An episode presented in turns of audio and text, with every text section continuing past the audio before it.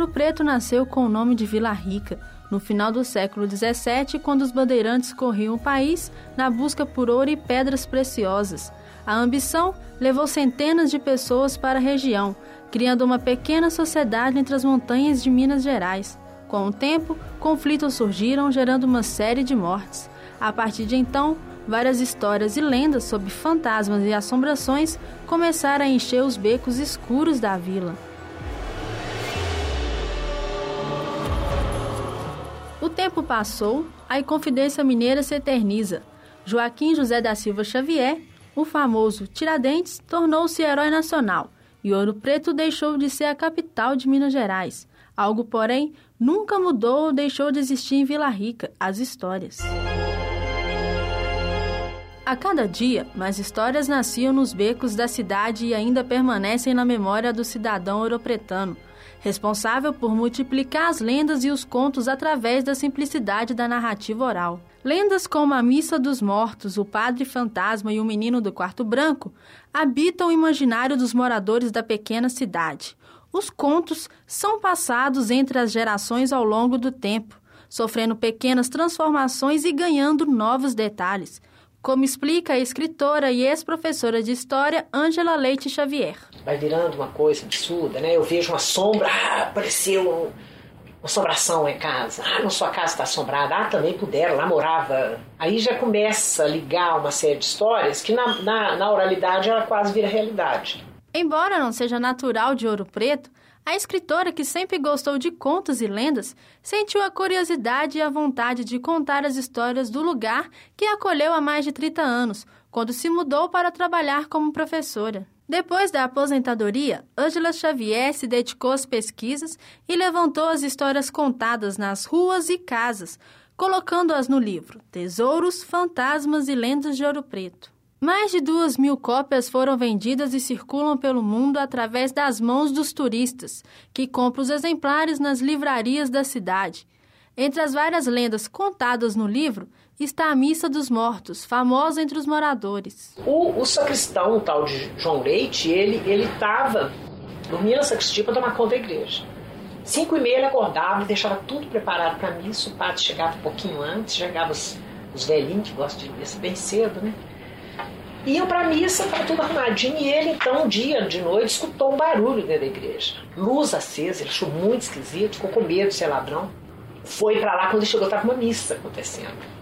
E a missa, antigamente, o padre falava latim e ficava de costas para os fiéis, né? Então ele olhou e falou: que padre será esse, gente? Com essa nuca branquinha, fina desse jeito. Não sei que padre é esse, não achou muito estranho. E o povo que estava assistindo a missa estava tudo com a roupa dos mercedários, que é uma roupa comprida, com aquela capa, aquela coisa medieval, né, que as irmandades usaram antigamente, com capuz. Ele não estava vendo o rosto de ninguém. Cheio de gente ali assistindo. Quando o padre virou para dar o Dominus Vobiscum, era uma caveira. E todos os outros acompanharam o padre, ele foi saindo pela porta que estava no cemitério. Todos eram mortos. O morador Vanderlei Alexandre da Silva conhecido como Vandico, nasceu na cidade e lembra como as histórias de Ouro Preto fizeram parte da sua infância. Eu sei porque meu pai, antigamente, eu era menino, Ouro Preto era muito frio.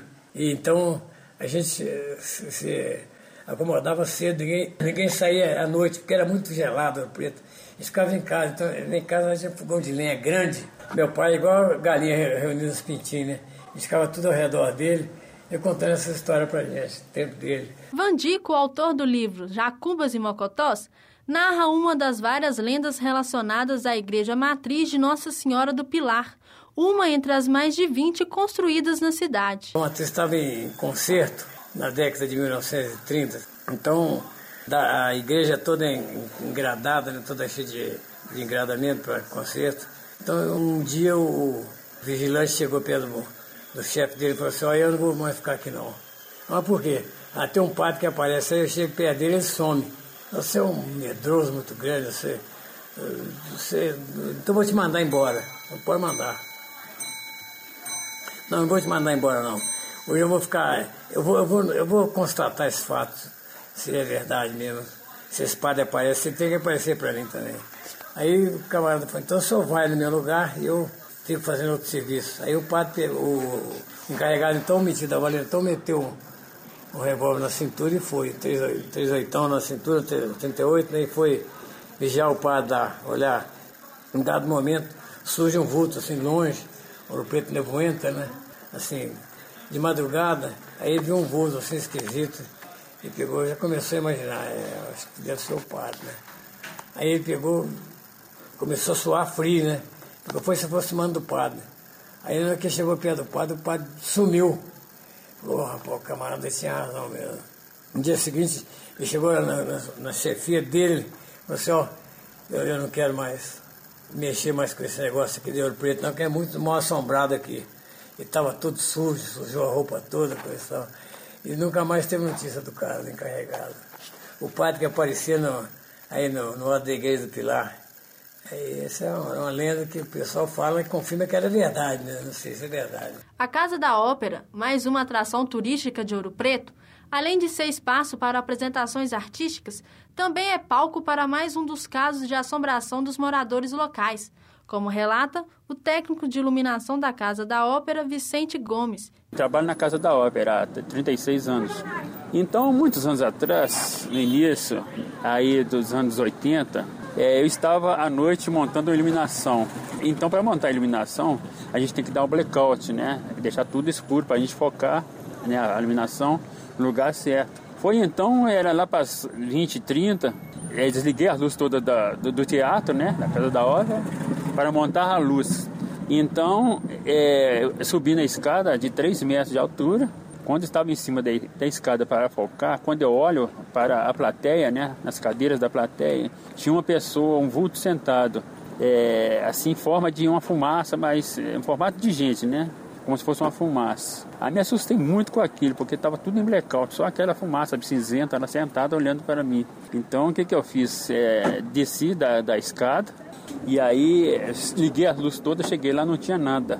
E aonde eu realmente eu fui embora, deixei para montar a luz só na parte da manhã. Até hoje eu sinto aquele arrepio ali dentro quando eu entro naquela, na casa, quando eu fico sozinho ali à noite. Os estudantes da Universidade Federal de Ouro Preto representam mais de 7% da população total da cidade. São mais de 5 mil universitários distribuídos entre as 66 repúblicas federais e 133 particulares.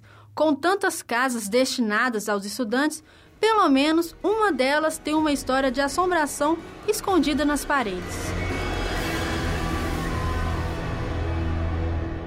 República Maracangalha, fundada em 1955, faz parte do circuito de lendas da cidade. Conta-se que uma família vivia na casa no final do século passado e todos contraíram a tuberculose. Já que a doença é contagiosa e não tinha cura naquela época, a família ficou isolada, recebendo alimentos dos moradores que deixavam os pratos de comida na porta da casa e voltavam apenas para recolher as vasilhas. Com o passar do tempo, os pratos não eram mexidos, indicando que alguém havia morrido e o corpo era retirado até que apenas um menino de aproximadamente 10 anos ficou na casa. Por fim, o prato da criança não voltou e o órgão responsável pela saúde pública da cidade entrou na residência para buscá-lo. O corpo do menino nunca foi encontrado. Desde então, histórias sobre a aparição da criança começaram a surgir, como conta o estudante de farmácia Lucas Moreira, morador da Maracangalha há cinco anos. Durante uma formatura aqui, aconteceu que tinha um cara muito. um parente de, um dos meninos aqui, estão formando muito cara. Aí ele veio para formatura, um primo de um cara que morava aqui na época, veio para formatura, só que ficou muito bêbado e tal. Aí ele foi capotar no sofá ali, estava muito frio durante a noite. Aí ele deitou no sofá, dizia que de madrugada foi um, um, um menininho entregar para ele uma coxa e tal, cobriu. Aí de manhã ele dobrou entregou pro, pro cara que tava formando a galera, seu irmão lá e tal, que era, era o cara também era meio loirinho assim, parecido com ele. Aí ele foi entregar a coxa pra ele lá, aí ele falou que, não, não tem irmão, não sei o quê. Como é, é que esse menino que entregou, te entregou a coxa? Falou, não, loirinho, baixinho, pequenininho. Aí ele veio cá, mostrou o quarto e falou, não, esse menino aqui entregou a coxa. O quarto que pertencia ao garoto, hoje ocupado por Lucas, é o único cômodo da casa pintado na cor branca. A casa inteira é pintada de, de cor bege, né, cor areia. E esse aqui é o único quarto branco da casa, né, que é o quarto dele, que era o quarto que o menino morava. Né. Se você pintar ele de outra cor, ele amanhece branco. Para a professora Ângela Xavier, O receio de pintar o quarto de outra cor é explicado pelo fascínio que o mistério da história exerce sobre as pessoas. Para exemplificar sua teoria, Ângela conta como uma das várias lendas sobre as minas e passagens escondidas embaixo da cidade foi desfeita. Sabe por que não tem coragem? Porque ele quer que fique branco. E se ele pintar de amarelo e continuar amarelo, perde o mistério. Eu tinha uns colegas do curso de geologia que eram meus colegas de yoga. Aí eu falei com eles, ô gente, vocês são de geologia, mexem com espeleologia, estão acostumados a entrar em caverna. Tem um buraco na montanha ali atrás do colégio. Eu queria saber se todo mundo fala que é uma passagem que vai na igreja do Pilar, outros falam que é uma mina. Eu queria ver, né? Eu queria saber o que, que é isso, que é interessante. Aí eles foram lá um dia com corda, com capacete, com luz e tal. Levaram todos os equipamentos, entraram. Aí quando eles saíram, falaram, olha, Ângela, é um buraco de 4 metros, sem nada.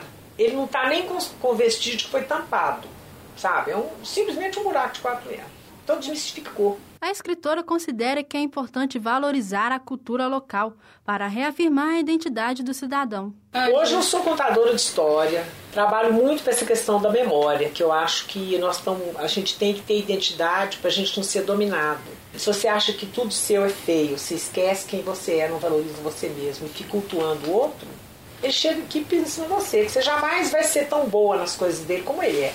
Você é boa nas suas coisas. Então, o Congado, a festa do Congado, que é nossa, entendeu? As lendas, a história de Chico Rei. Eu valorizo esse personagem todo, acho eles maravilhosos. Porque é uma forma de você ter uma cara, né? Anualmente, 500 mil turistas visitam a cidade em busca dos prédios históricos, igrejas, museus e festivais. Como bônus, os visitantes ainda levam na memória os causos e lendas narrados pelos moradores nas praças e janelas de Ouro Preto. Ouro Preto, suas lendas e suas histórias. Idealização e narração: Stephanie Martins. Texto e edição: Leidiane Souza.